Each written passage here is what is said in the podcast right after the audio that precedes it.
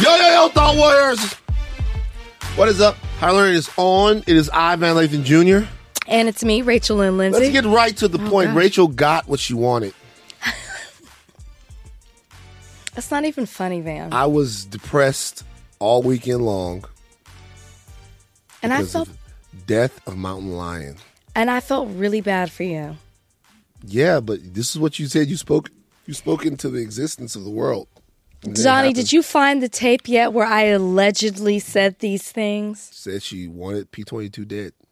Okay, please stop. s- Please stop saying that. I actually felt really bad for you, and honestly too, because there seemed to be options for P22. Mm-hmm. And, you know, when we first talked about the fact that they were going to bring him in, it seemed like it was going to take weeks.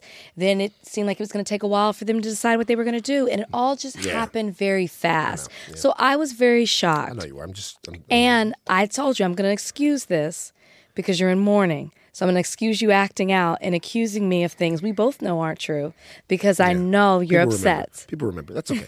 so you know, so we're gonna bring Beth Pratt.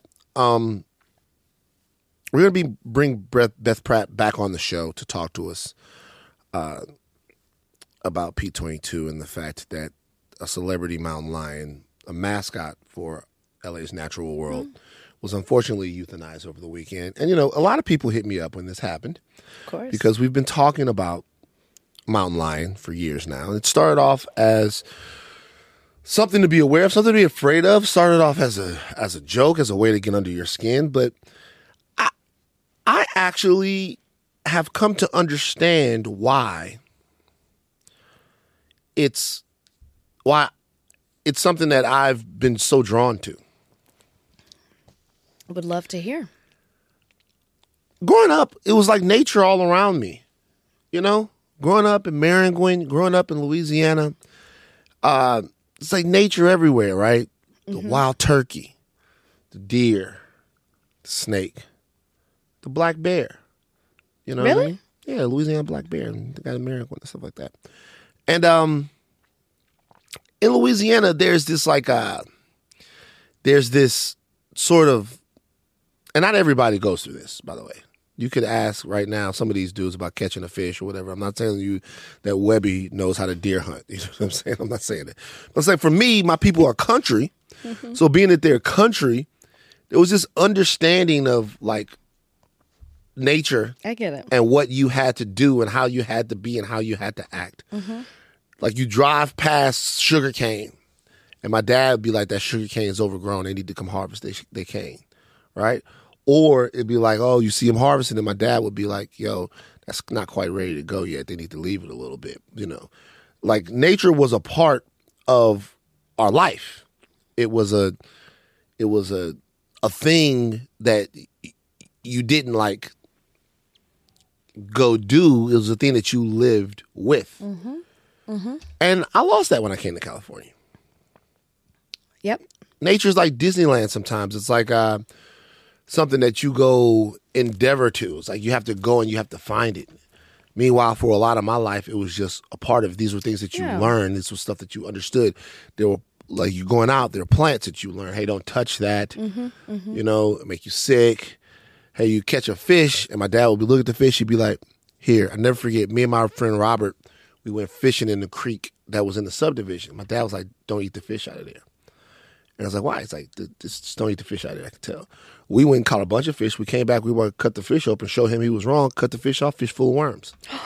You know what I mean? And just like there were things that he knew about nature. Mm. that- and when I, we we started talking about mountain lion and I started getting into different things and looking at it, it kind of reminded me of like home. It reminded me that there's places where animals they run free and they have a good time and they live their animal lives. You might drive down the street and see a bunch of buzzards flying around because something died, and it's just a part of it. And P22 was like, he was forcing that on so many people. He was forcing them mm-hmm. to confront and come to terms with nature. He was making, it was almost like nature was saying, hey, we're still here you know and it was it, it was at at it became all of this talk it became meaningful for me like as i try to understand the natural world like I want wolves and mountain lions and other animals, even snakes, to be okay. I don't want to see a snake. I don't want to see a wolf. I don't think I want to see mountain lion. but I want, like, if I saw P22, God rest his soul, we're to have Beth on a little bit later. If I saw P22, I'd shit myself. Sure. But I don't know, man. I was legitimately sad that this amazing cat, this special cat, passed away. When you break it down like that, it makes all the sense in the world. It reminded you of home. It was nostalgic for you, or he was nostalgic for you. I didn't have that. I grew up in the city. I moved to another city. The only taste of that I got is when we would go to my grandmother's house in Beeville and be on the farm. Mm-hmm. And growing up, there was cattle. We would go to the rodeo. There were a couple of horses. But I didn't grow up like my dad, where he woke up first thing in the morning and was all about farm life. Like my mm-hmm. dad was in FFA and all of that and all of that stuff. So I didn't I don't have those type of experiences. But I get that. That makes sense. Yeah. Horses, horses, and all of that different stuff. Just having it, you know. I just, and then I think when I, as I watch all these nature shows, and also I get too into things. I think everybody knows that. I watch all these nature shows. I think, you know, people. I look around at all of this stuff that we got, and this stuff is great. Different cameras and all of this stuff, and it's like, it's amazing, but there's a cost. There's, a, there's a cost to the natural world. And I think that it's worth talking about. Obviously, we need homes for people, and we need stuff, and we need cars, and we need all of this stuff. But I think it's worth discussing the cost. So, this is what I'm going to do I'm going to donate $3,000 to the Wolf Connection in Santa Clarita on behalf of P22. And how did you choose this? because one of our thought warriors asked me if I'd ever heard of the Wolf Connection, and I hadn't.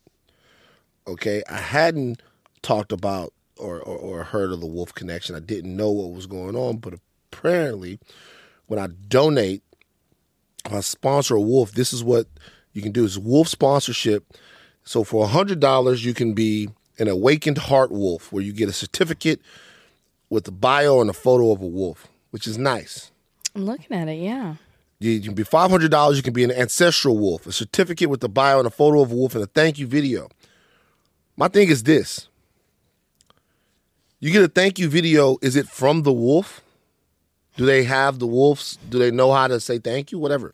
And then for three thousand dollars, which is where I thought I could go, you get uh, you get to become a human wolf, and you get a certificate with the bio and photo, a thank you video, a personalized plaque hung on the habitat of my chosen wolf, and a private visit to the Wolf Connection.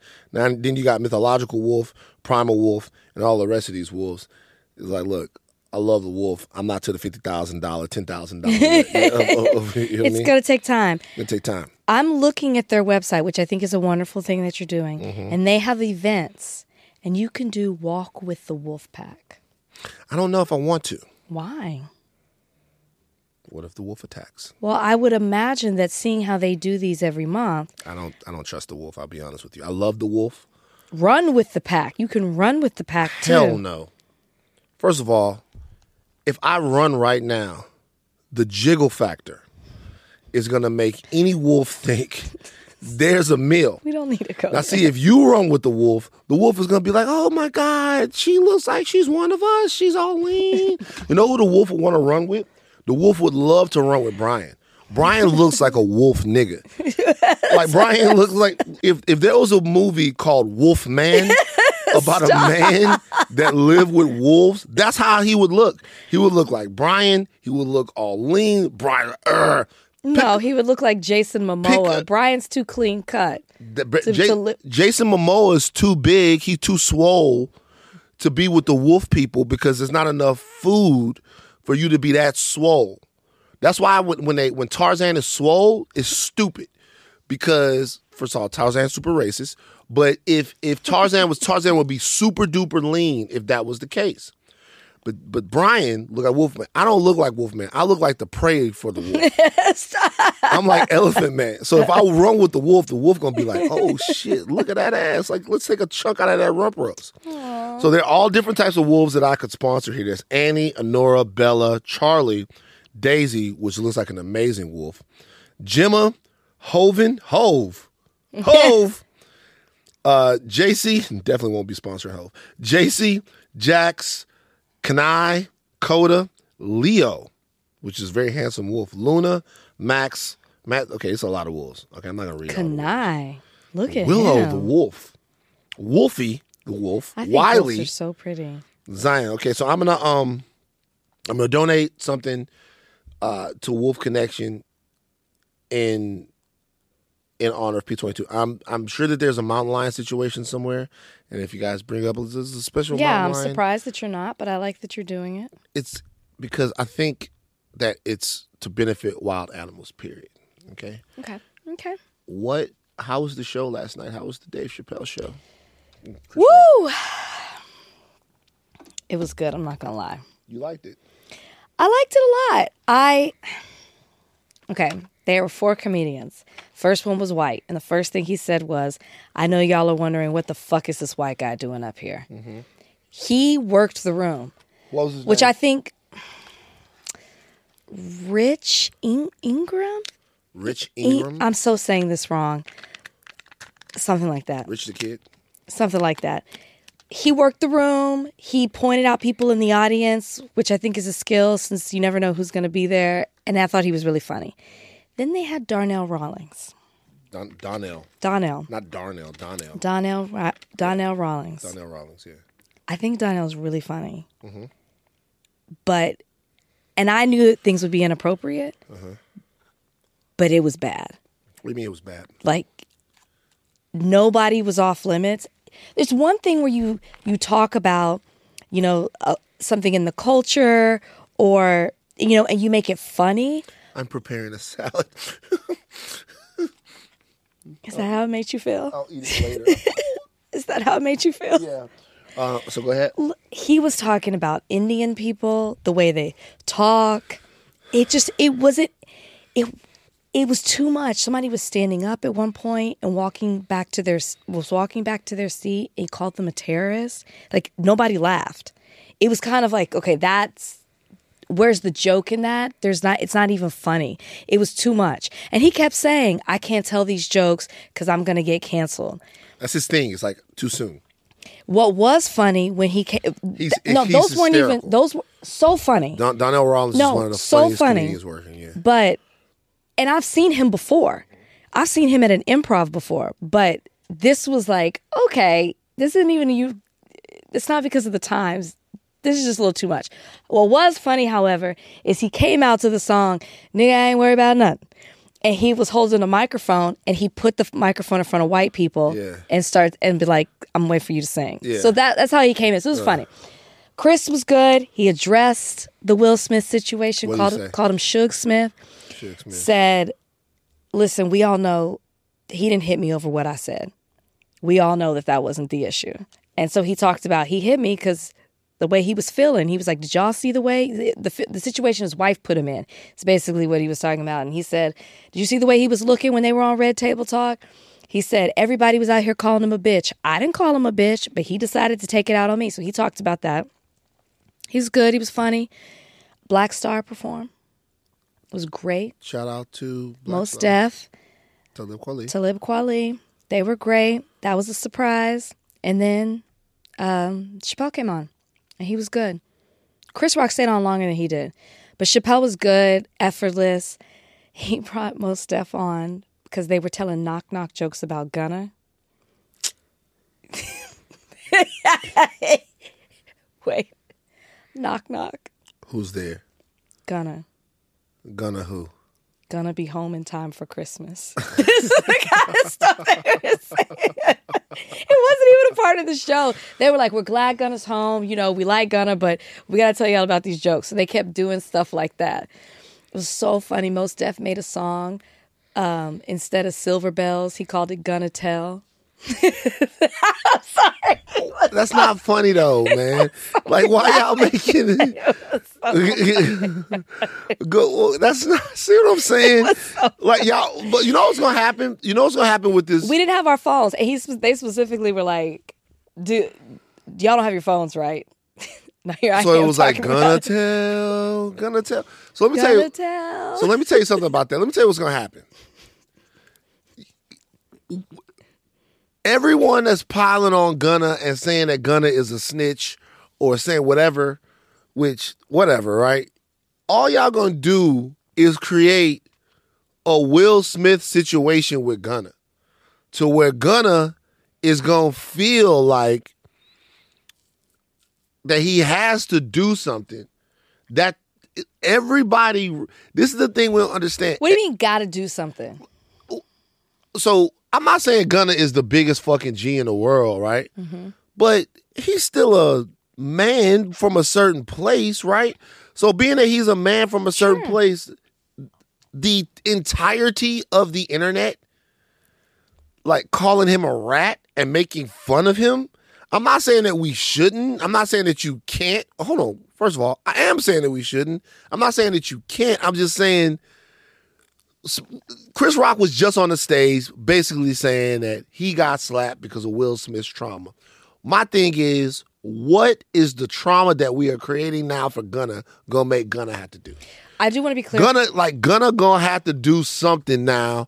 He gonna have to do something, smack the shit out of somebody, pull a gun on somebody, do something, cause he not gonna be able to make music because everybody say Gunna a snitch. Well, one thing I want to say about Chris Rock is he repeatedly said in his act he is not a victim.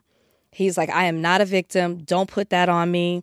And he talked about that when Dave Chappelle came back on, back on stage, or when Chappelle came on stage, he said, "I saw Chris Rock's act. Let me tell you something. That nigga's a victim." So, it was funny. He kept talking about uh, Chris Rock's show. The reason I really think, and we talked about this with glasses, the reason I think people are coming even harder at Gunna is because he put out that statement before. Then the video came out that mm-hmm. contradicted it. So it was like, oh, nobody thought that he'd said anything. Nobody thought it was like he was trying to come out on top of it. He was trying to fix it before it happened, or people maybe Yeah, never would not- find out they- it happened. they would have talked about him anyway. You're right. But I think the lie made it worse because it was almost like, oh, you know you did this, and now you're going to lie on it too. So I, I, I just don't. And I hope he doesn't act on it. I hope he doesn't feel like, oh, I got to do this Hmm. to get respect because I don't think that that would help the situation at all. Okay. Somebody's going to make music with him. we'll we'll see what happens. I mean, I think he'll be fine. I just, I just, you know, there's so much still about the YSL case that we don't know, man. There's still so much about the YSL case that we don't know, and depending on what happens, you, you guys, I, I just wish that the entire bullshit street code nonsense was just, just fucking evaporate, dog. You know. Anyway, so we're gonna talk later on um, to Beth Pratt.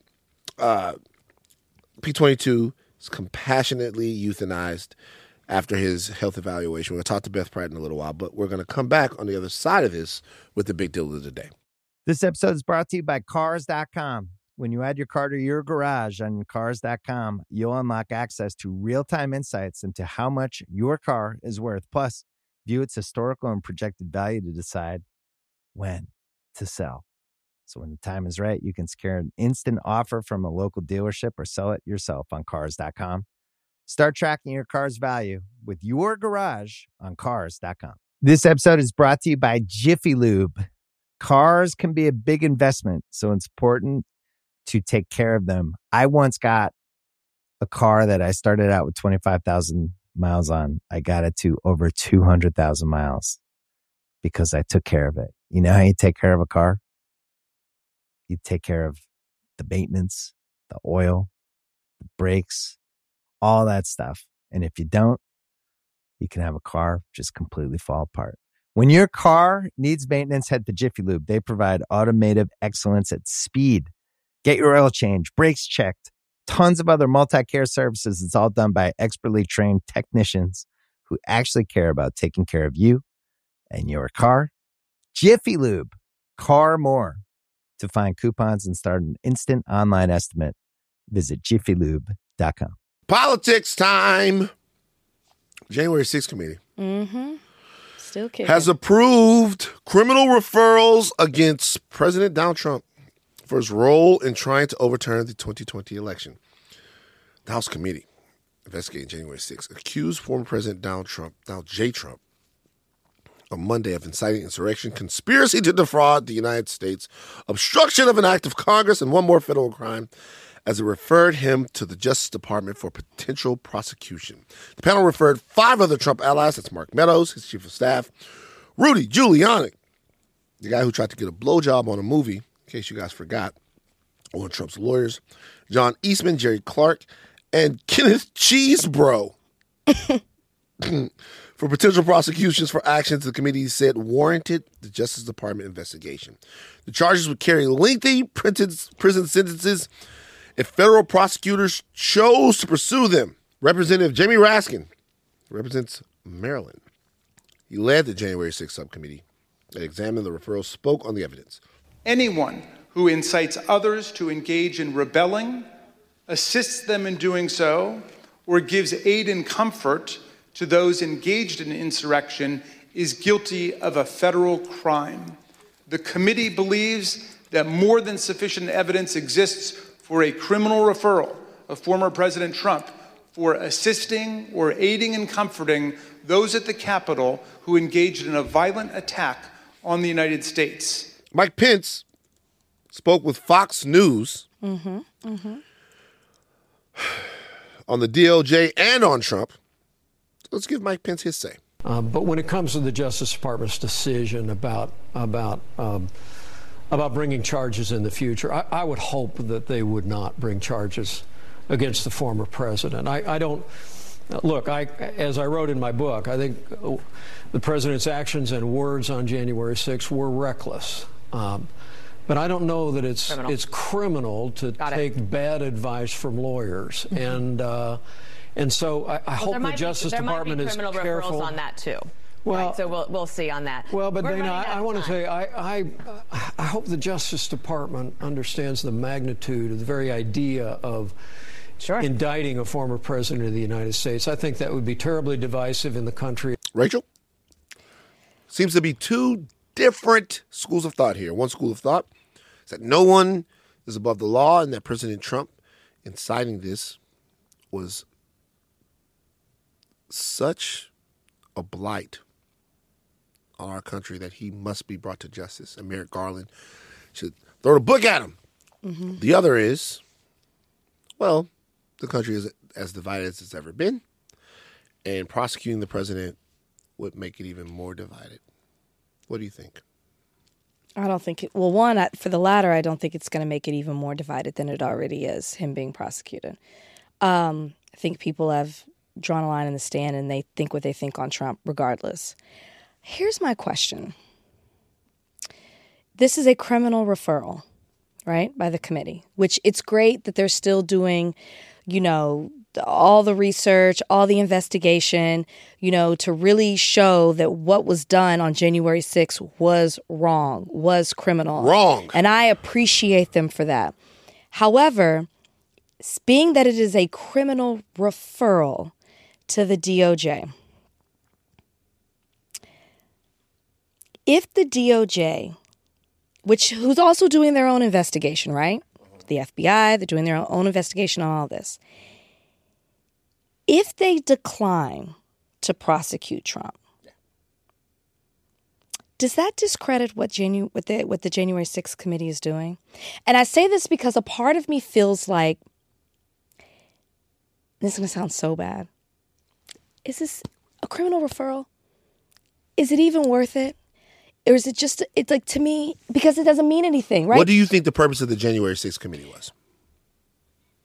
to find out if if not just Trump but all those surrounding it if something criminal was done So, or who was in the yeah, criminal that was done. so you, you think the purpose of the January 6th committee was to Go ahead. So- and to be and to show the public, Mm-hmm. right? Because there's at the time and thereafter you know, people had all these differing opinions, and it was like, you know what, we're going to come together, we're going to show you the facts, we're going to do a proper investigation, we're going to present this to the public. I think it was also so the public could be aware of this is what went down by this person, by that person, what wasn't done, what was done, who had a hand in it, who didn't. And at the end of the day, we can present all this information because hopefully if there if there was something that was done wrong mm-hmm. or there was something that was done criminal, then the justice justice can be done. So, the January 6th House Select Committee to investigate the January 6th attack on the United States Capitol is a bipartisan select committee of the U.S. House of Representatives established to investigate the January 6th uh, United States Capitol attack perpetrated by a mob of supporters of then President Donald Trump. So, if the purpose of the January 6th committee is to investigate that, that could lead them to or not lead them to um, culpability to Donald Trump. It's just their job to look into it. I know. But if the DOJ doesn't act on it, it gives to me, it's going to give voice to the side of, see, y'all did all of this and then nothing was even done. I'm not saying that they shouldn't be, the committee shouldn't exist. I just fear, I guess, when you learn, oh, they did, you know, this breaking news today, a criminal referral that Donald Trump should be prosecuted on four different things. What are those four different Look at things? the four things that Donald Trump should be The four different things. Hold on. I, I just had it up. Inciting or assisting an insurrection, obstruction of an official proceeding of Congress, conspiracy to defraud the United States, and conspiracy to make a false statement. So this criminal referral doesn't have any legal weight. Mm-hmm. It is more, it's something that's never been done mm-hmm. with a president before. It's a suggestion based off of all the things that have come about with their investigation. Mm-hmm. If the DOJ doesn't prosecute, what does that say? I would think that if the DO, I I don't think that politics should be motivating in the DOJ's decision to It prosecute shouldn't. at all. That's why they're separate branches. Right. So I don't think that this should be so to the point of if the DOJ if the DOJ doesn't prosecute, what does that's going to give rise to the other side who says that shouldn't be a concern in my opinion. My my I think That's that- where we are as it shouldn't, but that's where we are as a country. well, I think that people are underestimating the decision that Merrick Garland has to make. If you ask me, I think that there's clearly criminal intent on behalf of Trump and his cronies on January 6th to impede the peaceful transfer of power uh, in the country. sure. I think that if, if you pay attention to the January 6th committee, you know that there was conversations that were happening before and after that, um, to me, are incriminating. Some of the stuff doesn't directly involve Donald Trump. It involves a lot of tentacles around him, but some of it doesn't directly involve him. The question is Does Merrick Garland think that he can get a conviction on Donald Trump Sure. for some of this stuff? Because you're talking about it being a bad situation if Merrick Garland attempts to prosecute, uh, d- like doesn't, Doesn't prosecute, prosecute, prosecute yeah. Trump. You know what the worst situation is? If he prosecutes Donald Trump and Trump beats it. Mm-hmm. I That is a much worse situation of an emboldened, sort of sperm filled demon. So it's almost lose lose. It's it's, not. It, it it depends on the facts as the DOJ sees them, and politics I mean, shouldn't play a role in it. It shouldn't. Yeah. But like, let's just be honest, because every even when people talk about it, they they talk about the consequences of you know if Merrick Garland does prosecute, what this means that this is happening to a president. Like that. It, you're right. It shouldn't. There shouldn't be politics, but there is. The reason I say lose lose is because if he doesn't prosecute, there's going to be this whole narrative. They're already doing it. Oh, criminal referral. It doesn't have any weight. That's the equivalent of an American citizen referral. These are literal things that they're saying. Not true, but that's what they're saying. So there the talk is already the narrative is already being put out there. So I say lose lose because if he doesn't prosecute, that's going to happen. If he does prosecute and he loses, you're saying it's even worse, which I would agree with. The only win in is if he prosecutes and wins. Yeah, I mean, look, there's all kinds of things that go. If if you start, if you prosecute Donald Trump, if you're looking at this from the standpoint of what's good for the left, then I'm just I'm talking about as a whole. I know. I think the best thing if the January 6th event is not litigated, is not inspected, is not pulled out from the root, it will happen again. Agree. If it will absolutely happen again. I happen to believe that it doesn't matter how many baked Alaskas that you put in jail, it doesn't matter how many horn wearing idiots that you put in jail. I happen to believe that if some of the guys at the top, some of the big fish don't fry here, Right, right. that it doesn't send a strong enough message. Right.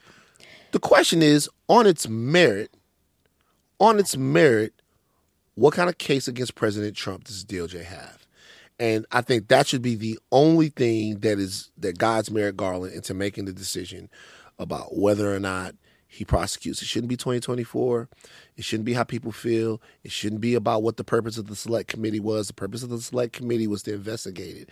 If they investigated and they found that that someone said this is what we're going to do, fine. If they investigated and someone said, "Hey, this is what happened," this and I don't know what to do about it, fine. If there's something in the middle, then leave it up to the lawyers. Um, I do believe when you asked me the purpose of the the January 6th committee committee and I was saying it, I do believe that part of it was for us, was for the citizens, was to a report was was going to be put out there so we could also know the people. And it's I don't believe the investigation was just to find just solely to find if there was something criminal. I do believe that as well, but I really do believe it was to be transparent to the public of what happened that day because we witnessed it in real time, which is why I also have this opinion of how the people will react to this. That's also why I made it very clear that they're doing their the the committee is doing their criminal referral but let's not forget the DOJ and the FBI are doing a total separate investigation. So I don't even know if the criminal referral to the DOJ has any bearing on the ultimate decision that the DOJ will make because they're doing their own investigation. I just think that when you read the exact definition, it's a part of what they were always going to do. So I think it's important to separate the two because you're going to hear the other side saying, oh, what they're doing has no weight. It doesn't really matter because there are two other groups that are doing their own investigation here on, on Donald Trump.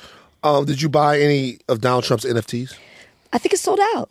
I missed the mark. You didn't get it. Is Ashley here? Ashley, what the fuck, man? I'm here. Yeah. Like, wh- like yo, Ashley, what, what, what, what, what's your deal, dog? You don't, you don't you fuck with us? Like, you don't want to talk? No, no, no. You don't call on her. Don't, I got it, Ashley. You don't call on her. Ashley, you gonna let? Whoa, You didn't call on her. Ashley, can I be real with you? You, Yes. you gonna let somebody else speak for you? Trudy would never. Don't never. flip it. We're don't friends. flip it. And don't compare her to Trudy Trudy. would never. What What did you do this weekend, Ashley?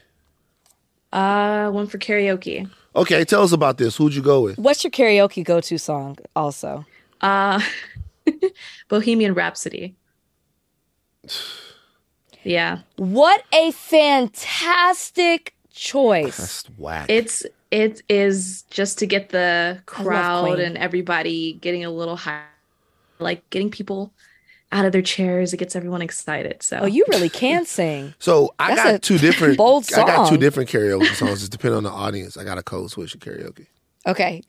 What's your code switch? I'm so curious. So if I'm around the people who Ashley probably was hanging out with, the whites, if I'm around them, who, who came directly at you, you said nothing. If I'm around them, you weren't wrong though. then I did see. Here you go. Then I do "Gold" by Spandau Ballet. Have you ever heard that song? No. You are gold. Always believe in your soul. You've got the power to know you're indestructible. Always believe it, cause you are gold. And that gets the crowd going? Nah, I just, I just like they don't really know it know the doesn't. song, but I can be, I can do whatever I want. You know what I'm saying? But if I'm with my people, Mm-hmm. there's only one karaoke song. And what is that? This is how we do it. Uh, that could go both ways. this is wow. That is that song yeah. could go would be a hit on either side. But Tell me, Ashley, You're right. as You're somebody who frequents with the other side, we both do. I, White people love that song. White people love this is how we do it. yes, that's Mm. right up there do, with 'cause it's- go, go, go, What's that? go, shorty. it's your birthday. Was They that love that song too. Sing. British people love that song. Mostly. British people love what in the club? Mm-hmm. Mine is wannabe Spice Girls. Ooh. That's your karaoke song. It's a hit. With the is it not Ashley? It's a hit. I don't like. Wannabe. I, can I be honest with you? I don't like white karaoke though.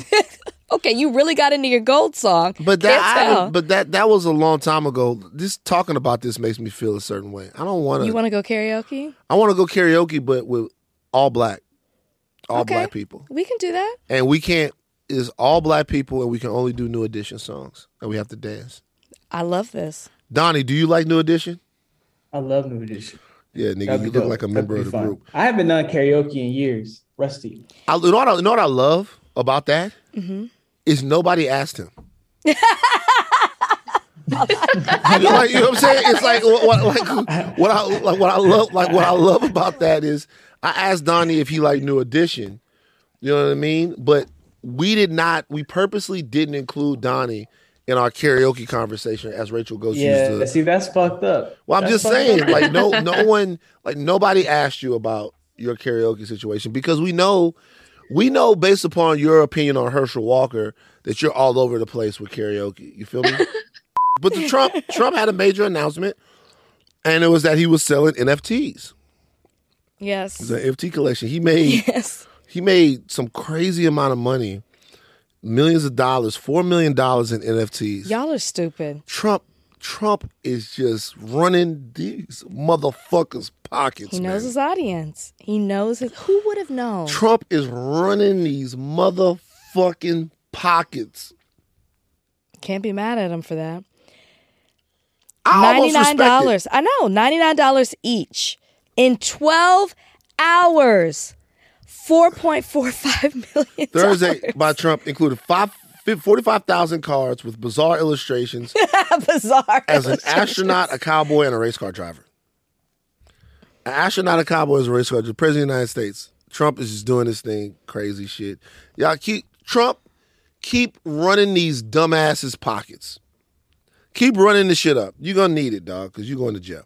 All right, uh, let's take a break. When we, when we come back, we will talk a little bit more about P22, the cat that changed the entire state, with Beth Pratt on the other side of this break. Are you looking for a view of the world that's a bit different? Hi, I'm Jason Palmer, a host of The Weekend Intelligence, a podcast from The Economist. Join us to hear the stories that matter most to our correspondents and editors. Every Saturday, we introduce you to people and ideas that take you outside the ordinary and expand your horizons one episode at a time. Join us and see the world from a new perspective. To listen free until May 31st, search Spotify for The Weekend Intelligence. Guys, there was monumental news over the weekend. Uh, I know that the, the community here at Higher Learning is aware. Um, I know that most people that follow the story are aware. LA's beloved mountain lion P22 was euthanized, was um was was sent to the forest in the sky. Uh, his injuries and his quality of life were too affected by some things that had happened recently, and P22 um, is gone. However, despite the fact that I was very sad, it's like so much sadder than I thought that I was going to be at the news, and so many people were so sad. We brought Beth Pratt back on um, to talk to us because I think it's very important to talk about the life of P22, what P22 meant to so many people, and why so many people are moved um, at the life of this particular mountain lion. So Beth is here. Beth, how are you doing? First of all, how are you feeling emotionally? Yeah, you know, uh, thank you for having me back on. And I, even when we talked last week, I was feeling a little hopeful. Some of the more severity of his injuries were coming out, but uh, I think it was the next day I got the the updated briefing where it was just really hard. And this has been hard because I think we've all lost pets or animals or perhaps even family members that um, we want to grieve. But I didn't have to also be the public spokesperson, uh, you know, for my pet, and so it's it's hard to kind of simultaneously grieve but also do right by him, which is what I need to do, which is continue to tell his story. But it was it was really hard receiving receiving that news. Beth, what has been the reaction from the public that you've seen in regards? And I mean, like, not just in LA, just, you know, P22, people knew him outside of the cities and even the state.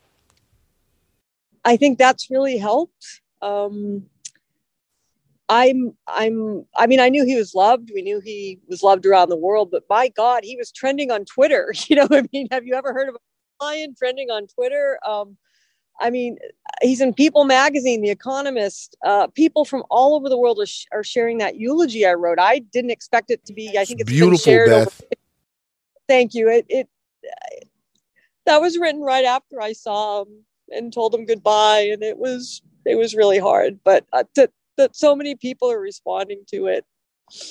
What? Yeah. For people who don't understand why this decision had to be made, what were the extent of the injuries that people didn't think that he was going to be able to make a recovery and and even go live in sanctuary somewhere?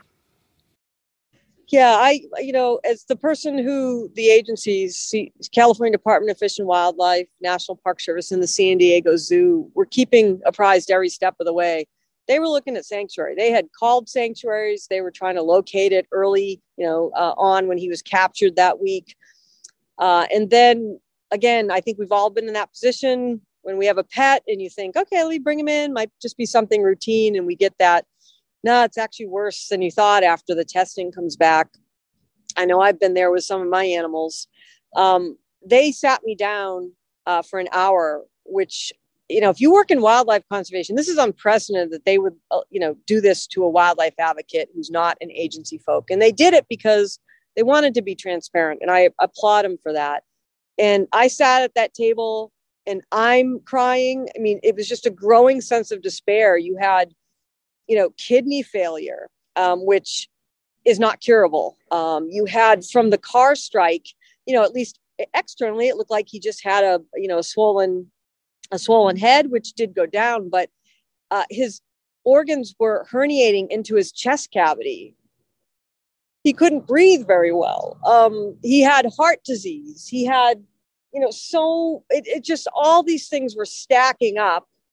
And I apologize, there's a, a car going by. Um, it's hard to find a quiet space in cities these days to, um, you know, to, to, to say anything. But anyway, they, the briefing was really hard because it just all these things stacked up to where it, a, a sanctuary wasn't even possible. This was not going to be where we could let them out you know, wandering around and pass peacefully. This was going to be a managed care existence, which would have been selfish. Uh, you can't treat a mountain lion for things you can treat like our domestic pets, where you can just, okay, kidney disease, we'll make them comfortable by giving them fluids. You have to put mountain lion under every time you do anything. And that itself is risky. So when they said to me after doing this, we unanimously are going to have to vote euthanasia, um, they were crying. But it was the right decision. It was really the right decision. I got to sit with him and talk with him, tell him he was a good boy, tell him we all loved him, but he was clearly suffering. Beth, do you think because he was so loved and he meant so much to the city that there'll be some kind of memorial? Have there been any talks about that um, to keep, you know, the legacy going on? Yes, and we'll have some foxes there for you. So I promise. uh, yes, I just got off the phone actually with our uh, events person. We're going to throw the biggest party LA's ever seen, and you're invited yes, you guys are guests of honor. Um, looking like we didn't want to rush it. Obviously, I, I just realized Christmas is next week. I'm like, oh my God. Um, so after the holidays, we hope to announce a date very soon. We're working with a couple venues. Um, we want to allow as many people possible to be able to attend. So stay tuned. We're going to honor our boy right. Mm. Beth, uh, last question. we know that there are different sort of P22 was special because he was a mountain lion that crossed a couple of different freeways. He came to live at Griffith Park. He lived right there with human beings and became like a, a neighbor to so many people. But a lot of animals don't have that opportunity because it's very dangerous crossing the freeway. They don't have safe ways to cross freeways. Their habitat is being shrunk, um, and they end up dying because it's very hard to live with human beings. I know that there are a couple of different initiatives right now to build safe animal crossings to help animals be able to roam more freely and move around so that maybe one day there might be another cat that captures everybody's hearts or something like that. But more to the point, whether or not they get famous or not, that these animals just have a way to move about the habitat uh, that they live in. What are some of those things, and where can people go to help raise awareness for ways to keep the wildlife safe?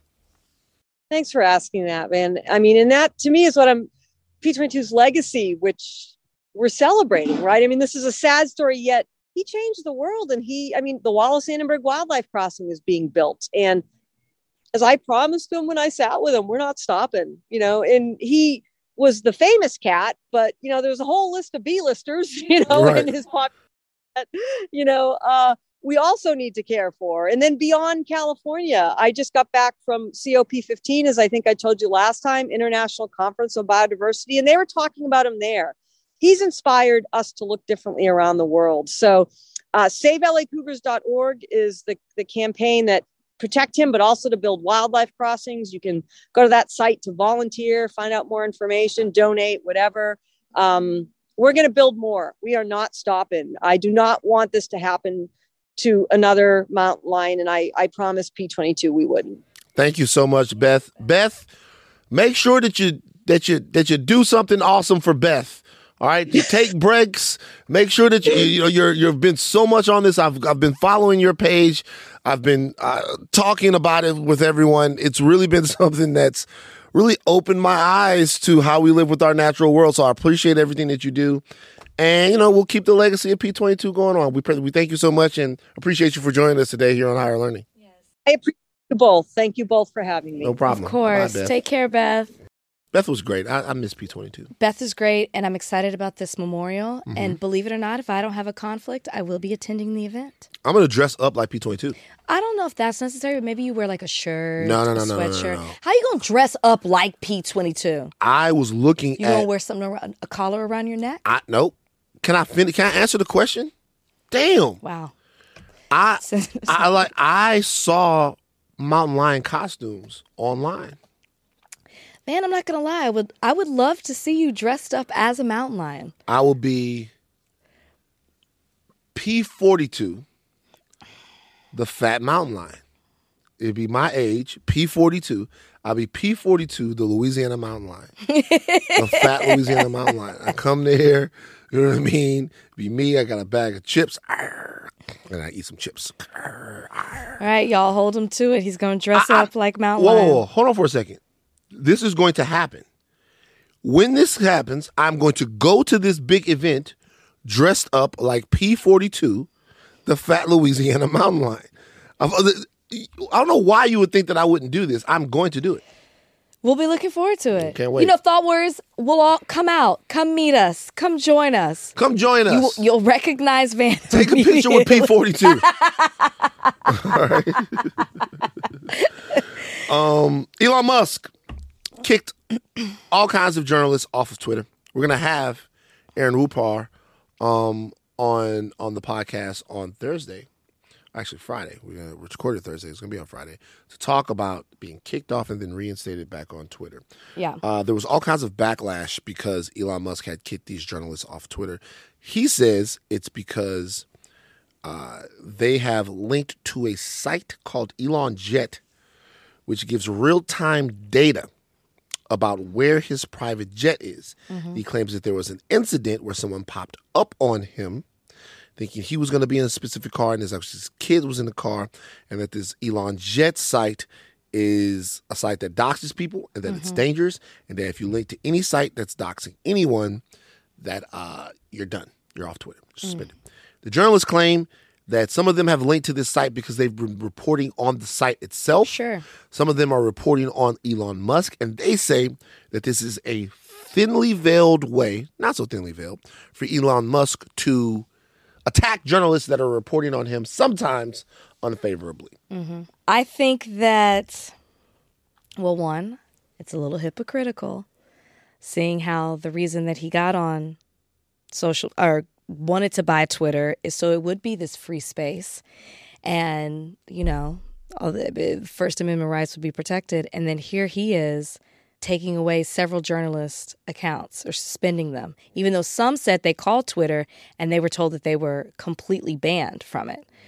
So it's really interesting. I can't wait to talk to the journalist that we're going to have on Friday, Aaron Rupar, because I want to know if he can give us some behind the scenes information of what happened, what went down, how he knew, you know, maybe if he even had talks with some of the people at Twitter, what they were telling him, if he's talked to some of the other journalists, what happens next, is he afraid to be on Twitter, or maybe that's you know of what of what he might say or do or follow or report on. Just interesting. I'm glad that what's happening at Twitter is happening. With this, or the fact that people don't want Elon Musk to be to step down, or they uh, want him to excuse me, that they want Elon Musk to step. They want Elon Musk to step down as CEO. I'm glad that this is the shit show that it is. We're living in an era of hypercapitalism. Living in an era of hypercapitalism. We've been here for almost a generation and a half, maybe longer. Mm-hmm. Maybe it's always been since this country's been founded. Slaves, capitalism. And what you essentially had was a billionaire buy the town forum where people come to talk, where people come to make jokes. And there was this worship of Elon Musk uh, that he has really never, ever, ever been deserving of. Ever. And to see all of these different guys for who they really are Mm-hmm. is incredibly valuable to me. Elon Musk has proven that he is a vapid, insipid, uh, ego driven, insecure shell of a leader. Mm-hmm. That he is as detached from the average basic human experience as anyone that's had that type of power maybe has ever been, or maybe they all are. They probably are. And because of this, he doesn't have the function to understand how basic people relate to one another. And he owns and runs the forum where they talk. Mm-hmm. Mm-hmm. That is what happens in a society that is overvalued how much fucking money you make Mhm. and how much fucking money you have. Mm-hmm. The dude that doesn't even know how to fucking relate to people can buy the platform where people, not in any profound way, talk to one another. We talk about Twitter, and Twitter has all kinds of problems. Absolutely. Twitter, Twitter is It's dark. it's dark, it's siloed off, it's it's exploitive, it's mean, in all of those ways, right? Twitter is all of those things. But Twitter is also a lot of other things. Twitter is also where people get a lot of their political news. News travels faster on Twitter. Twitter is a place where people can go straight from, sometimes for better or for worse, straight from incident to reporting. It's a different way to engage with people who need to know things. It's a different way to spread information. And it needs to be better about vetting the information that's being spreaded and really getting to the core of who's spreading it and why. I get that. But to have one person be the tip of the spear there and one person decide based upon his cult of personality what goes and what doesn't. When Elon Musk runs a Twitter poll, he's running the most unscientific bullshit ever. There, uh, there's a Twitter poll of essentially Elon Musk bros. I got him blocked, so I would never participate in one of those polls. But the the point is, just seeing the fact that we're giving society away to the people who care the least amount about us, I think is very important, and I'm fascinated by it. Do the way you just described Twitter, and then you talked about, but it's also these things, but they need to do a better job of vetting the information that's put out there. When you talked about it in all those negative ways, and then you couple that negativity with the negative part of the bad information that that needs to be vetted through, isn't it symbolic that Elon Musk is the one then that's running it? Because is that not him? Elon Musk. That's him. So how great can you say Twitter is? Is it is it is him even buying Twitter and now being the person in charge and I don't know I don't dare I say the face of it, symbolic of the state that Twitter is in at this point. How good can like we can get our news from other places. I know what you mean. I get on the Twitter too and I look at my news. But is the bad outweighing the good at this point when it comes to Twitter and is Elon Musk being uh, at the helm of it really representing that? Uh, interesting question. I think the bad is outweighing the good when it comes to almost anything. Um, I think that when you look at the bad, it's important to discuss what the bad is, right? So I watch all these YouTube videos on different things. I'm curious. And so because I'm curious, I'm curious enough to watch a 20 minute YouTube video on hypersonic weapons, right? Mm-hmm. And then check the facts on the video. I'm curious enough to go because I watched this video about the 10 strongest countries and the 10 weakest countries on infographics, which is a great YouTube place, right? You watch an it's the 10 strongest militaries and the 10 weakest militaries, all right? And I watched this infographics thing. And it gets to number one. And obviously, the strongest military in the world is. Let me ask you a question. For everybody here, real quick, just wondering, Donnie, what are the. For, for, I'm going to ask all you guys, what are the top three strongest militaries in the world? See if you guys know. Donnie, what do you think they are? Uh, my guess would be our military, Russia's military, and China's militaries. Ashley?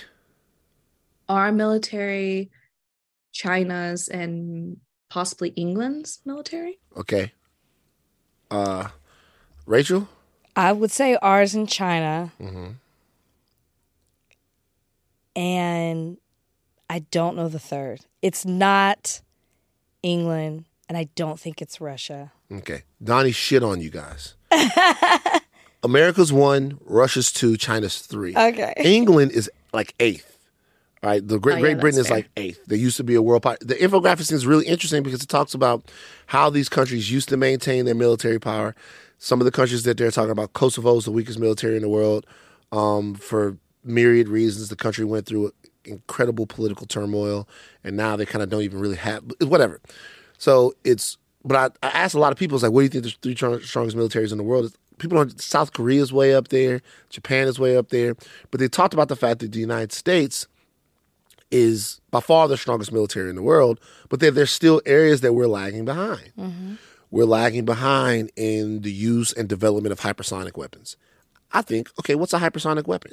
I want to know about that. So then I watch a YouTube video. What is hypersonic weapons? And I'm downloading all this information in my mind about what hypersonic weapons are, how the Russians have them, how the Chinese have them, why the United States doesn't think that we need to be as invested into them. And then I start to think, what am I watching?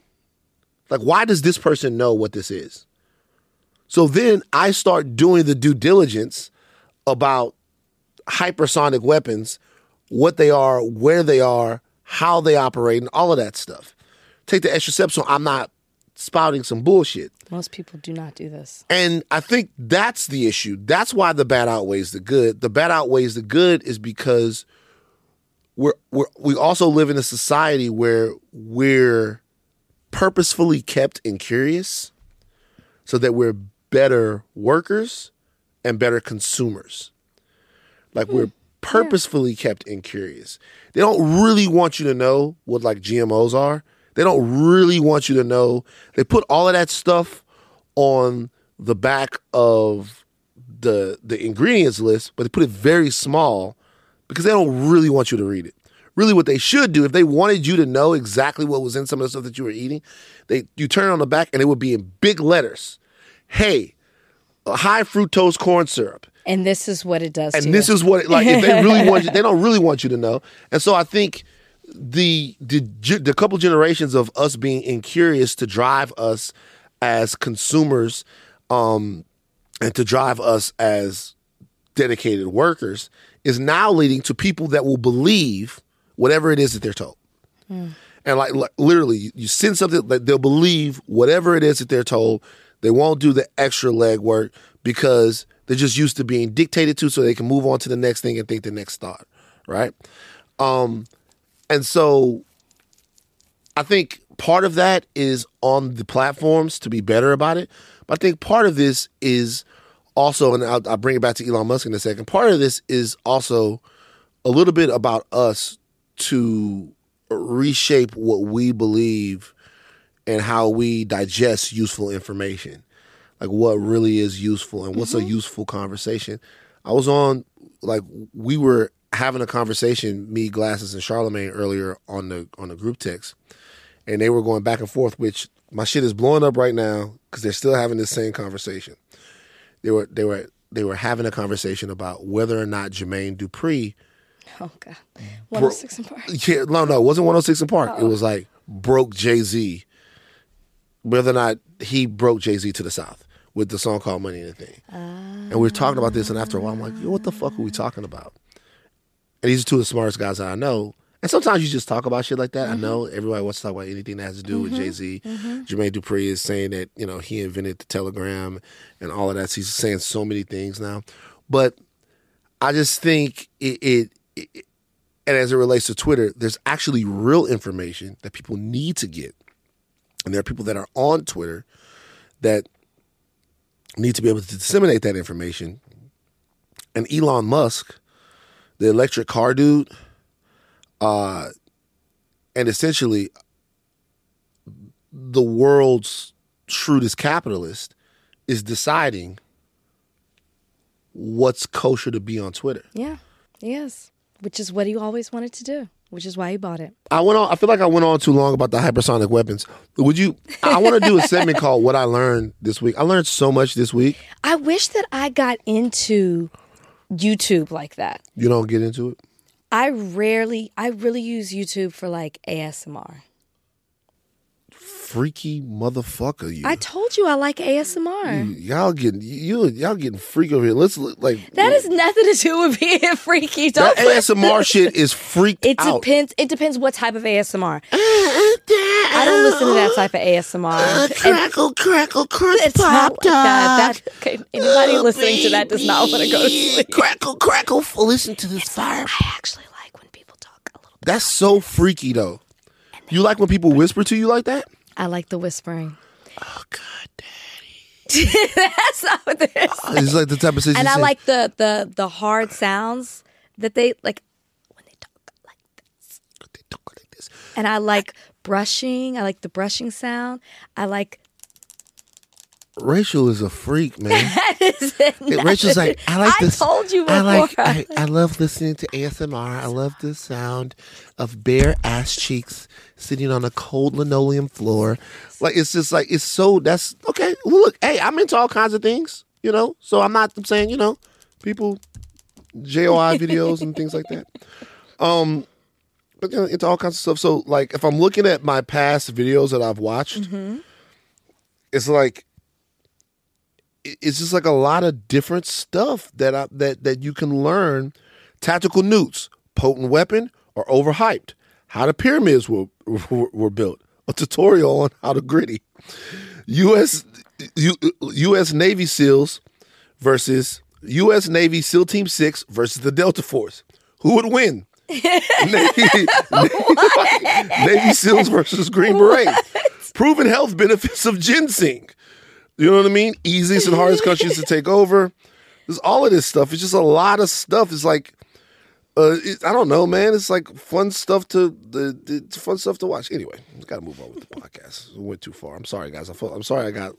I'll talk to you guys all about hypersonic weapons on another podcast. It's really good. Uh, interesting. I thought I thought about something basically based on what we were talking about earlier. Okay.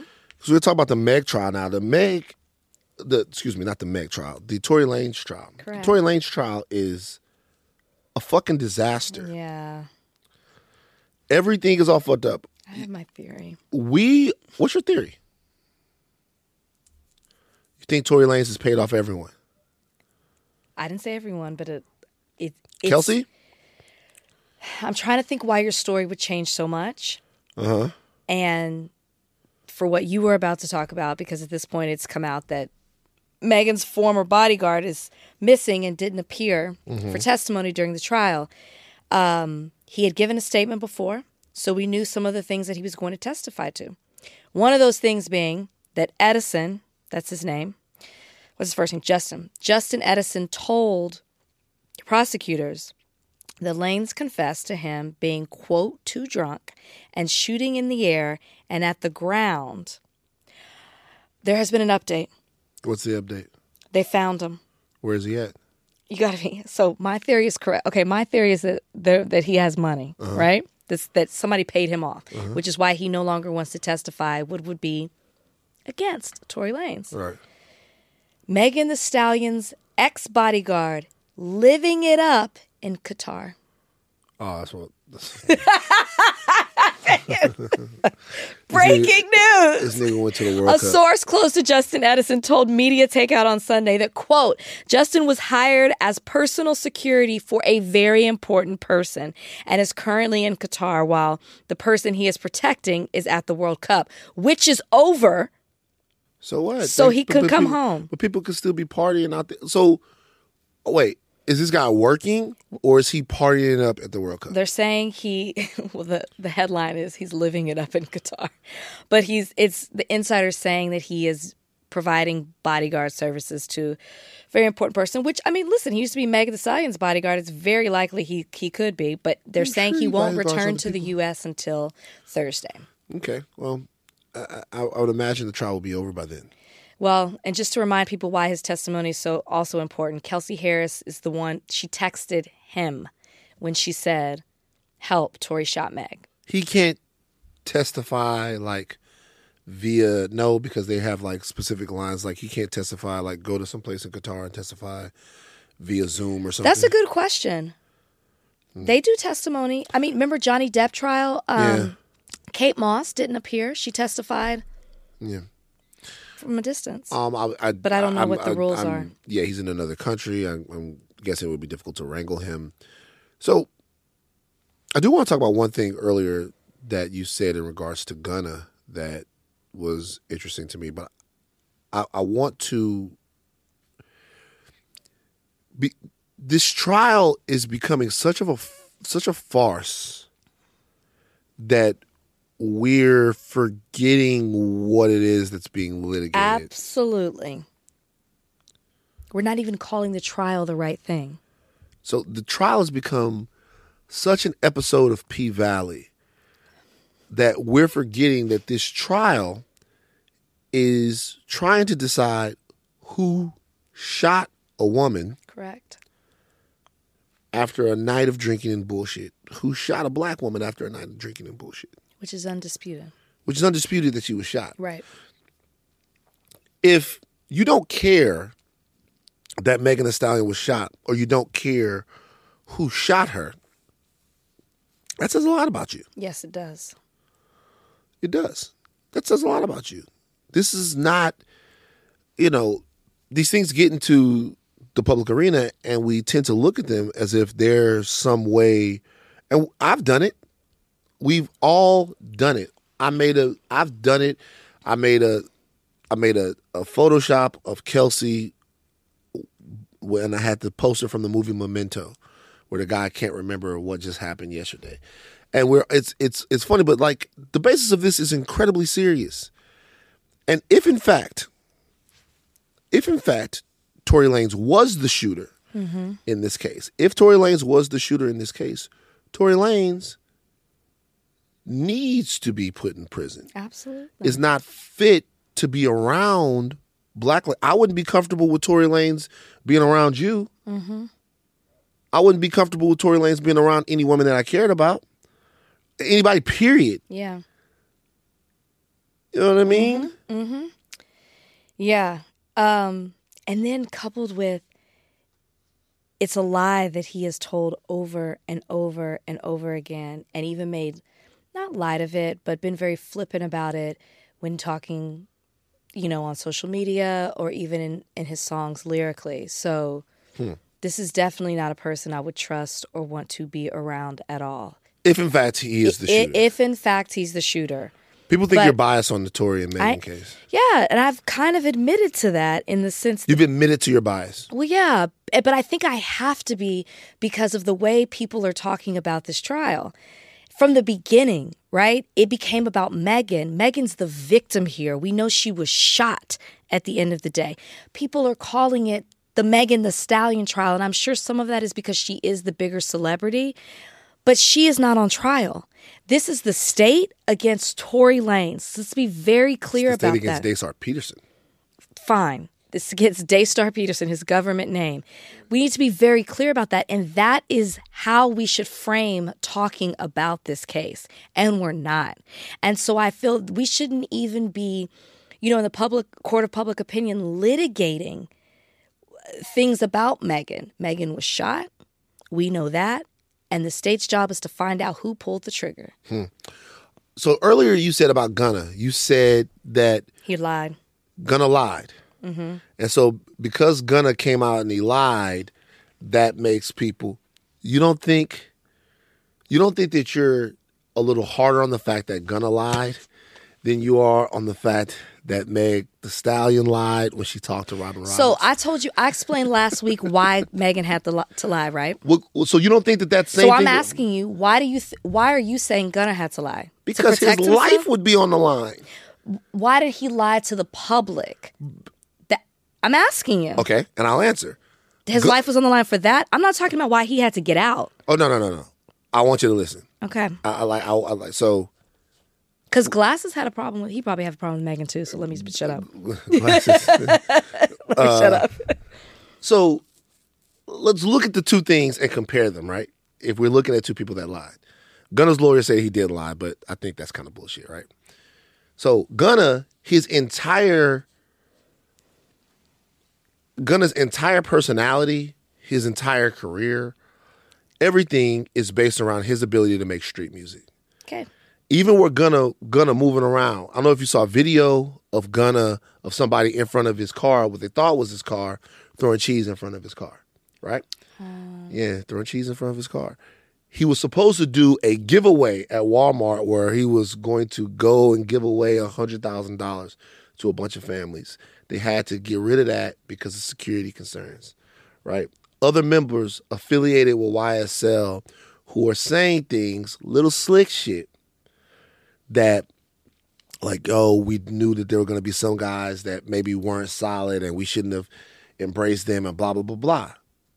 Like, where Gunna is from, and Gunna has security and all of that stuff. But for him to move around, being a snitch is like a big fucking deal.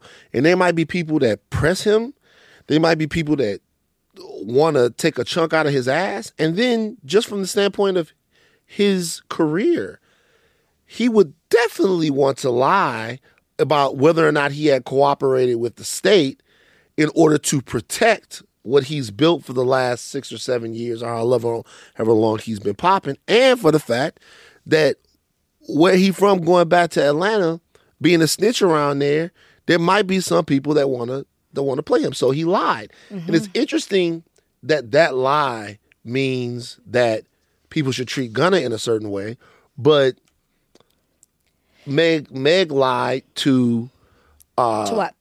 to uh, Gayle, and then we should have to understand all of the reasons why right, she I'll would tell tell that lie. And I, So- and I and I do understand all of those reasons, but No, I'm not going to go through the reasons. I'm going to tell you the difference between the two that I think. Okay.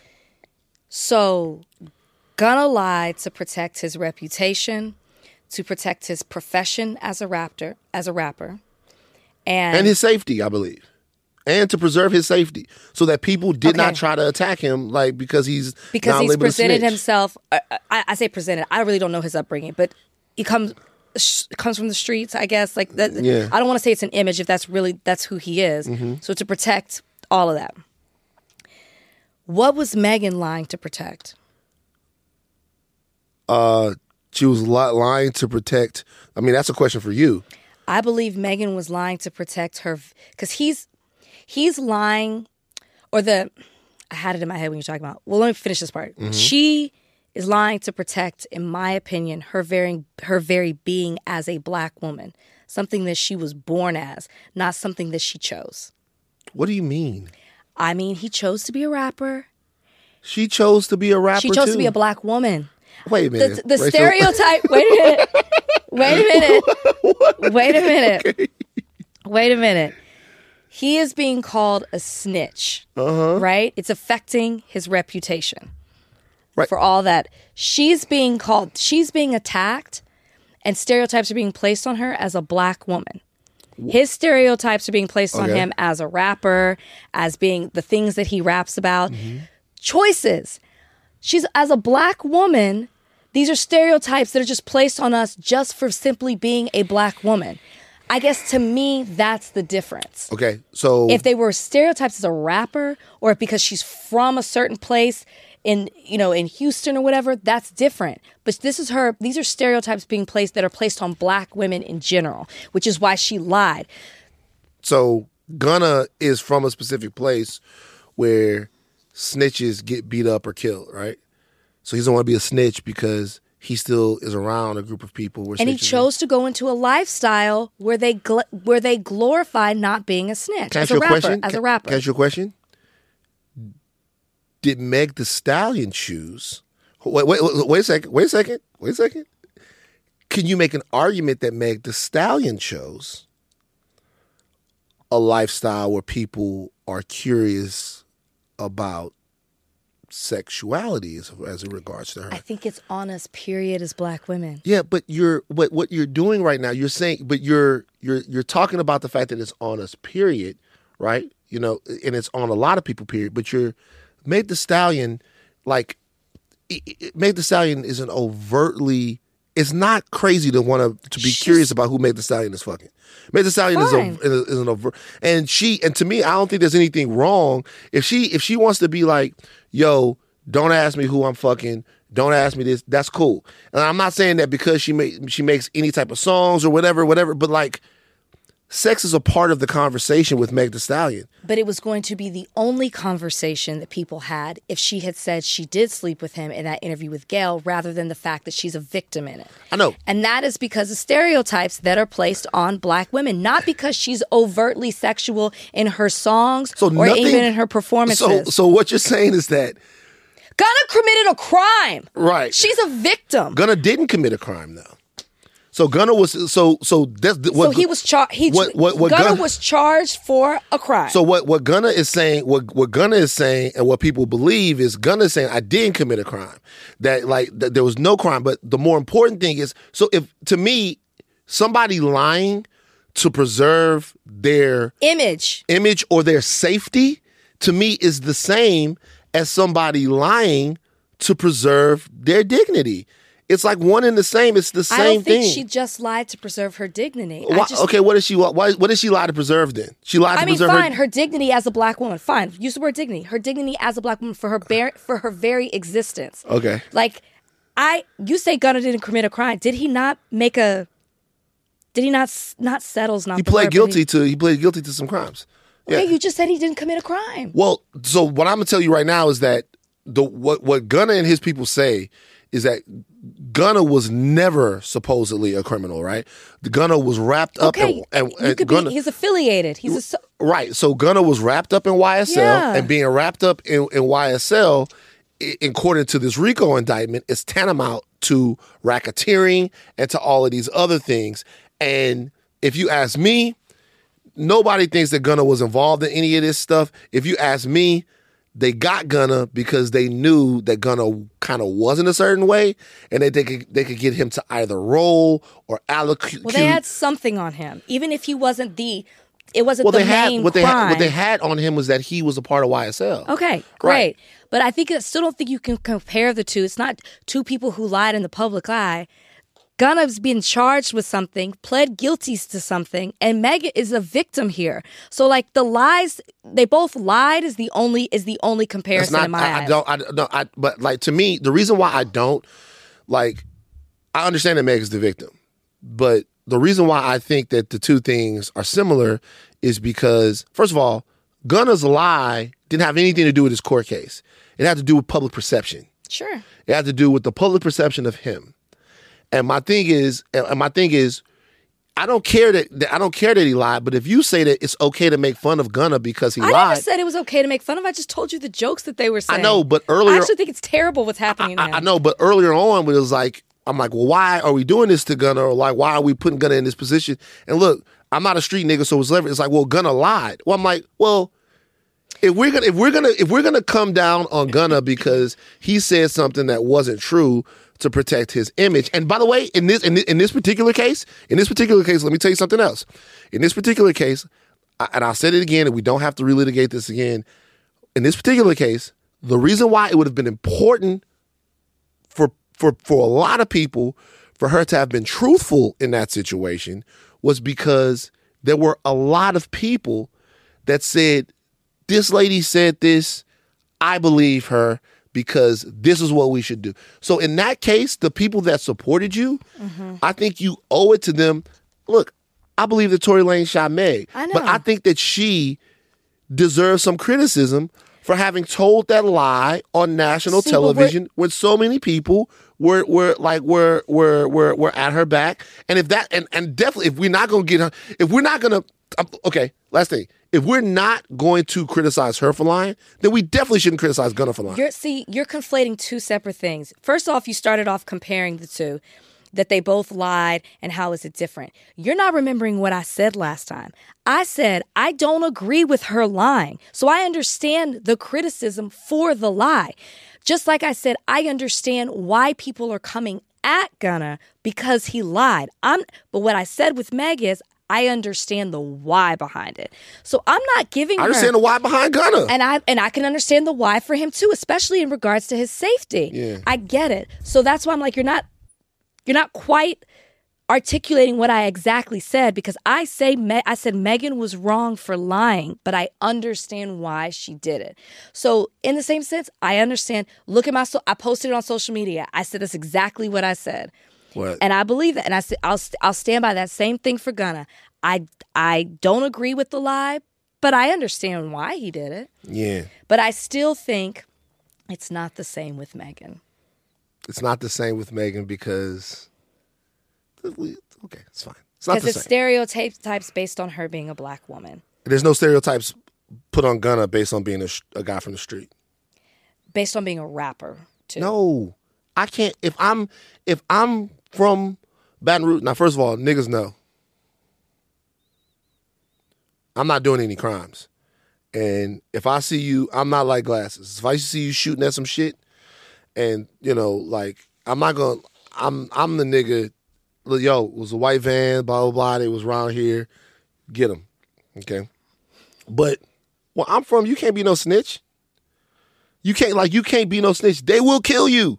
Like you you can't not only will they kill you, not only will they kill you, They'll come after you. the people Yeah. around you will the people around you So will you- get fucked over if if they know, man, So do you think he's going into witness protection at this point? no, you're not going into goddamn witness protection. I mean, if he's a snitch and the streets are after him, and then I'm and not saying that the streets family, are after him. I'm saying that the reason why he might want to lie about it is because there's all kinds of reasons. Of course, the, the main reason is you can't be a snitch and be a hot rapper, allegedly. It's, If we're talking health and safety, fine, one thing. But like when you talk about like he can't be a snitch because his career's over with, you don't care about that. then I'm like, You don't care about That's you- not the same thing as Megan to me. Like It's I get the the, health thing. and safety. I get the health and safety. I get or not health, but I get the safety part of Ooh, it. I could be so toxic on this if I wanted to. You- I think you already are. I'm toxic. Just like just like people are gonna come at me and they're like Rachel's so biased when it comes to a black woman. You know that's all that she sees. Black women. I, I mean, this is the kind of stuff people are writing to me. Right. Black women can do anything that they want because you know you can't say anything about a black woman. And I'm like, guys, do you know what black women have been through and continue to go through in this country? Mm-hmm. Like, yes, I am going to fully throw my support behind Megan. I can say when she's wrong about something, but I can also say I understand why she did it. I do think it's different, and uh, now I'm repeating myself, so I'm not going to go there. But I do think it's different. know who else thinks it's different? Soup Kitchen. I can't wait. You about to get everything that you deserve. The Gunna fans about to come for you. The Gunna fans about to come for you. You about to Rachel, I'm gonna tell you right now. Donnie, it's a new podcaster on the block over at iHeart. Run the trailer, Donnie. Can I can I can I do breaking news really quickly? I know we keep talking about Meg and Tory, but did you see that there's a report that a juror was seen in the elevator? I saw that, yeah. With Tory Lanez Yeah. a- and his team, Yeah. but allegedly there was no discussion. Yeah. Jurors in the Okay, Yeah. we already know. Allegedly, I should say. Seems like it appears there was witness tampering, Would tamper tamper. and now juror. I'm just saying that should never happen. His team should have removed themselves from the elevator. Should have never happened. Hmm. It's also intimidation. But Yeah. go ahead. Tory Lanez, man. Oh, Donnie, run the audio from the brand new podcaster. It was good. Do you feel ready? I think. Um, I don't know. A little nervous. I have not spoken publicly for two years about this, and I have a lot of thoughts. And I've I think about this every day. Truly, every day of my life, I think about this and what I want to say, and how important it is that I speak to everyone for the first time.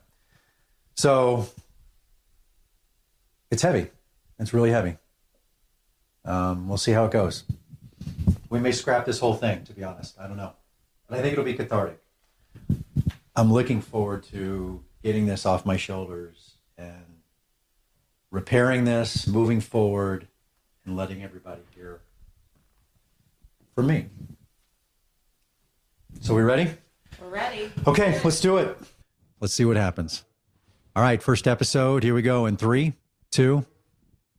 Hello, everybody, and welcome to the most dramatic podcast ever.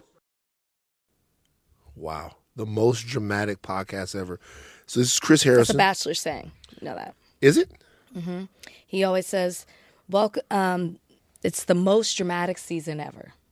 So he's playing off that. So he is he is back in Batch World with this podcast. No, I don't think. Only in regards to the topic that he just referred to in that audio. It's called the most dramatic. He's I think he's just playing off one of his most famous catchphrases. I, there won't be bachelor talk, I would assume. question for you.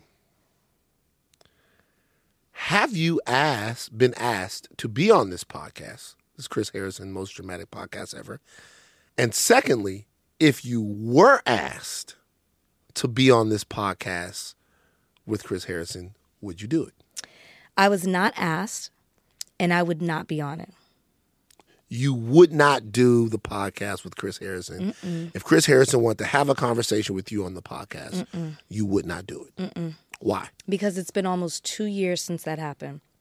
And the last time that you had any communication with me was after I said we should just accept his apology after he was on Good Morning America and move on. And then you text me and said, thanks for what? Because Michael Strahan was like, I don't think that apology was sincere. So, like, you know, people turned on Chris again or went harder on him and I and I said what I said and he wrote me and said, you know, I think we should just, you know, I appreciate what you had to say. We should go have dinner. So that was over a month after the initial thing happened. So you never reached out to me in between when I was going through all of what I was on social media, but you know you're in the media telling everybody I'm your friend. So you reach out to me when I say something that is in your favor. It's the first time you reach out. I've not talked to him since. That was March 2020. So now you would reach out to me to come be a part of your podcast. That you want to have a conversation with me on the mic in public for clicks that's what it would be for. It would be for it would be for because everybody would listen. A sit down. No i'm not going to give you that. And if it was genuine you would already hit me up. You've unfollowed me on social media at this point. You've cleared your social moved on new chapter. When you moved on from that new chapter i was not a part of it. I don't even think i think that when he does this podcast I would imagine he signed some sort of NDA, right? So I think that this will just be him for the first time saying how he felt with it all, the aftermath, losing that job, how it's affected him. You don't think your name comes up anywhere in this situation? No, I think he'll refer to it as the interview when that happened. Okay. I do. I think I don't think he wants to touch that because then it's gonna, you know, elicit a response from me. Uh-huh. And then, you know, it, it goes back and forth because if he mentions, if he comments on me in any, with any sort of, it's one thing if he's like, you know, I haven't talked to Rachel. Okay, well, then there's nothing to talk about. But if there's some sort of comment, believe it, we're going to talk about it here on Higher Learning. Now, if he wants to come to Higher Learning and have a conversation, So if you if you've you invited him multiple times. I would love. I'm just putting this out there again. Chris Harrison, that's his name. Chris You Harrison. called him Soup Kitchen for so, so, long, long, I you forgot don't his know. name. Soup Kitchen. Chris Harrison, come on the podcast, please. I'm being completely sincere. Which camera is it, Donnie? This one? I'm being totally sincere, Chris Harrison. This is a real olive branch with Greek olives on it. The good kind of olives. Come on the podcast. It's, it's only Rachel. what could go wrong in a conversation between you and Rachel, Chris? What could possibly go wrong? Come on the podcast. That's what got us here. Come on the podcast. Yeah, I I'm don't. sick. Chris, you you duck. Hold on for a second. Hold on. Chris, nigga, on God, dog, for real. All jokes aside. Hold on for a second. Donnie. All jokes aside, Chris, bro, on some real shit, dog. You ducking the smoke. That pocket color purple. Chris, until you come on higher learning, that podcast not gonna take off. That bitch gonna be like number one first week. Watch until you come on higher It's learning. gonna be the first week. like that podcast not gonna take off. Come on higher learning, scary ass. Now Well, he's- well, now he's coming for well, sure. well, hold on. Let's take the scary ass part out. But le- hold on, don't take it out. But I, I'm sorry, Chris. I take it. He's definitely coming on now. Good news is he's out the kitchen, right? no, he's no, he's no, no, hell no. He's still there. We have him on tape making soup. Donnie, that. we like, like no, no, we don't know yet. He's just got a better. Okay. Um, last topic. We'll save Van Lathan Animal A- Agent for Thursday. Do you think Lizzo makes music for white people? I think Lizzo just makes music. That's such a cop out. No, it's not. Like I that's think I that, that's just, such a cop out. I think out. I don't like when people are. Lizzo is making the type of music that she wants to make, Right. right? In a Right. specific genre. If black people are into it, they're into it. If white people, if Latinos, if Asian, if, you know, whatever it may be, are into it, they're into it. I guess I just, I'm exhausted with that commentary of like, well, she only makes music for this or for that. She's just making music. Is it possible that you can just make music And one culture and that that might. music is for white people? Well, the one culture might be more receptive to it than the other. Absolutely. Because that's what happens, right? Because she makes more pop music. And I would say white people consume pop music, or non black people, I should say, consume pop music more than blacks. Is it wrong to say that she makes music for white people? You feel like I do. And I understand why she gets defensive over it and that it's hurtful because she is very black and proud. run the run the audio, Donnie.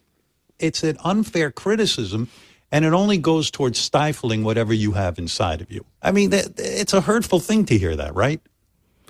very hurtful um only because like i am a black woman and i feel like it really like challenges like my identity and who i am and diminishes that which i think is really hurtful. And then on the other end it's like i'm making funky soulful feel good music that is so similar to a lot of black music that was made for black people in the 70s and 80s and you know and then on top of that my message is literally for everybody in anybody. And i don't i don't you know um try to gatekeep my message from people. So Okay. See?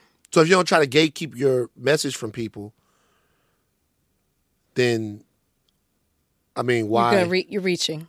Why what? Why what, man? Why what? Say you- it. If it's if the I had Ava DuVernay on the red pill one Mm-hmm. time, and I asked Ava DuVernay. We were talking about when they see us. Mhm. I asked Ava DuVernay. I said, "Hey,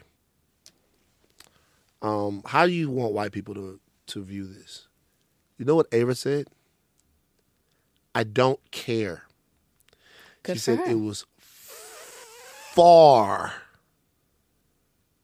from my mind when I was making this about what white people would think about it or how white people would do it. And it should have been. It should have been, right? She made that for us. I'm not saying that, like, I'm not saying that Lizzo's music is. I, I'm not. Did oh, she say she made it for us? All right. Who? Uh, or did she say, or she, did she just say, I didn't make it for them and I don't care. I don't care what they think about it because I think there's a difference. Let me be honest with you. It- I just, I just think that it's okay if your music is for white people. It's okay if white people, it's the way you say it. Her music isn't for white people. She makes music and more white people consume it. Is Macklemore's music for white people? He's a white rapper. What difference does it make? He's a, no, he's not, he's like, he, I shouldn't say it like that because then you have the Eminems. He's a pop rapper. okay. And so I think that white people consume that. I think black, I don't think black people are into that. so, what's the difference?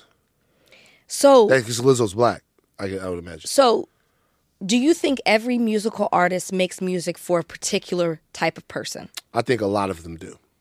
Okay. I think I think a lot of I think I think a lot of musical artists, not every musical artist, but I think a lot of musical artists when you when you make certain kinds of music, you sit down and you go like this music sometimes music is of a certain culture Mhm. even if it's not for a certain culture it's of a certain culture That makes sense. it's decidedly black and all of that because of the genre. and then other people might like like it but like when you say you're making when i say when you say you're doing this for the hood like you making music for the streets that doesn't mean that only the streets are going to be into it but you're making music for those people Sure, Black Star definitely was up there, up Good. there singing music for black people Mm. to a majority white audience. One, two, three. I was into it. i tell you what i don't think I Liz, was so into I, it. like I, I don't i think that i don't think i think lizzo's music is great i think that lizzo is fun I think there's a difference in exactly what you said. which is what Where you said of a culture versus for a culture. she so what so what we're talking about is the intent that she's making Yeah. music for white people I don't think she is intentionally I don't think she's making- making intentionally making music for Yeah. white people, but I do think that they probably fuck with it a little bit more. They definitely do. Right. So I think that is it. So like, if she wanted to change that, wouldn't she have to? Because the first time, the first time I ever heard uh, like of Lizzo is like a, like a white girl told me that Lizzo was the dopest. This is true. Oh, okay. Yeah. Yeah. Yeah, you don't listen to that type of music. That shit. But but she told me to listen to that shit though. You were into. That shit is good. She's great. Yeah, she's a great musician. Shout out to Prince. Because I would say right now, Lizzo's music is of TikTok. Her her TikTok should be banned. About damn time. That blew up because of about TikTok. damn time. That blew up because of Put 'em in TikTok. Get 'em, get 'em in there, send them in there to pump me up. That like, I but- was shocked but, when I heard the rest of the song. I was like, these are the same songs? But but but doesn't that song seem like about damn time? Okay, take that song. Doesn't that song seem like it would be at the beginning of like a sitcom about a white girl trying to make her way in the city? I'm just being for real. Like the, the like Yeah, I could see her with like, the like, backpack you know, on. she's In on the back end, minute, in a I'm looking out at the buildings. Like, you know, she's walking around the building. She's trying to make her way in a new city. Throws her hat up in the, Yeah, in the street, turns around. And then it's like, it's like okay, whatever. It's time to go. Yeah, it's time to go. Donnie, who won the who won the Gunna versus Meg Thee Stallion debate? That was a draw. That was tough. Y'all, y'all made both some good points. I, I feel like that's something for Fuck the up, Donnie. Warriors. You know, like you, like you, like Leave that you, up for them. Like Donnie, you, you, you, you always sell out. You only had my back one time during this whole thing, and that was for the greatest movie that me and Donnie are going to make together. Hey, Don, I, I'm, I, I gotta tell y'all and something for real. I'm gonna be for, I'm gonna be totally for real. with Something. You know what else I did this weekend? No bullshit. I wrote a treatment for Painted Love. I, like, I'm like, I'm- I'm- I swear. And if and if enough people want to see it, I'll put it on the Reddit. I wrote. A, I, I, I'm telling you, I wrote a treatment. I had to change it Can a you little bit register it for, first before you like before I did. put- if put enough on people want to see, if enough people want to see it, I wrote a treatment for painted love. there's a good story that there's. I'm telling you, there's a good story. Not quite because you'd have to change actors because you wouldn't, you couldn't make Leo black, but you could bring in like Sterling K. Brown, and then that could be. I wrote a treatment for Painted Love. I'm telling you, Painted Love could be like a Black Mirror. All right, all right, Black Mirror episode. Uh, take things cuts off, but do not stop learning. By the time we come back Friday, guys, it, it, it- there's a chance that we'll have. Who's playing that? did you did you request this? No, they did. Painted Love. Um, by the time we come back Friday, is there a chance that we'll have a verdict in the Tory Lanez trial? Possibly, unless they unless What? maybe they hold out to get testimony if this bodyguard if if what is said was true with media to media takeout Uh-huh. from that insider, then it's possible that they could wait till he returns for his testimony. Okay. We'll, see. We'll see. All right, take things caps off, but do not stop learning. I'm Van Lathan Jr. I'm Rachel Lynn Lindsay. Bye guys.